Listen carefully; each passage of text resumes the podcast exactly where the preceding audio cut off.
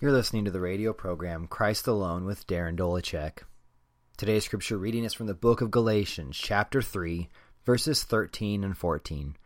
Christ redeemed us from the curse of the law by becoming a curse for us. For it is written, Cursed is everyone who is hanged on a tree, so that in Christ Jesus the blessing of Abraham might come to the Gentiles, so that we might receive the promised Spirit through faith. Friends, the grass withers, the flower fades, but the word of our God will stand forever. And may he add his blessing to the reading of his word. What does it mean to be blessed? If we were to ask around, we could probably find many different definitions of what it means to be blessed. We'd even have more different responses if we asked what it means to have God's blessing. It's not hard to come up with an idea of what we'd consider to be blessing when it comes to our lives and our desires. The Bible, though, is specific when it comes to discussing blessing. In our passage for today, Paul is talking about the blessing of Abraham. What then does the Bible mean when it speaks of this blessing? To understand this, we have to understand what the real blessing that Abraham experienced was. There are many rabbit trails a person could go down when discussing this.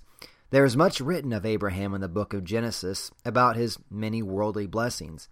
And in our, in our selfish minds and hearts, we think this temporal blessing would be the best thing to be given. But this is not the blessing that Paul is speaking of. We see this clearly in the book of Romans, chapter 4, verses 3 through 8, which says, For what does the scripture say? Abraham believed God, and it was counted to him as righteousness.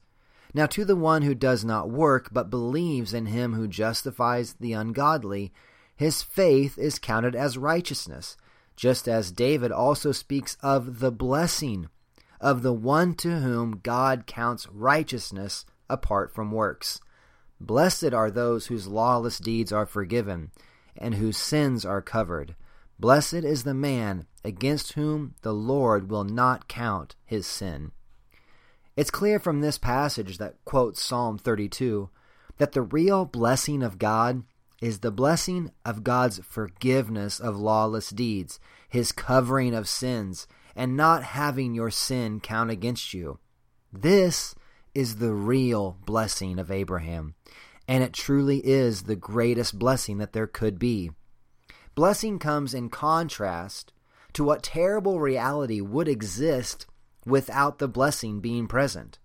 The more awful the reality without the blessing, well, then the greater the blessing becomes. The reality of not having the forgiveness of sins is eternal punishment, the just judgment of God.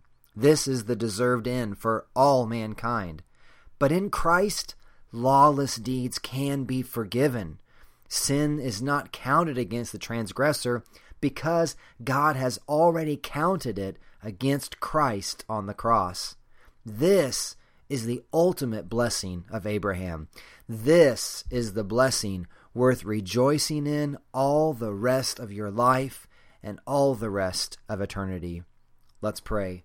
Father, thank you for the forgiveness of sin found in Jesus Christ. In his name we pray. Amen. Thanks for listening to Christ Alone. If you would like more information on the gospel, would like to hear previous episodes, or like to interact with me about anything else, you can find me at www.9ten.org. That's the number 9, T-E-N dot O-R-G. Thanks for listening, and until next time, may God be with you.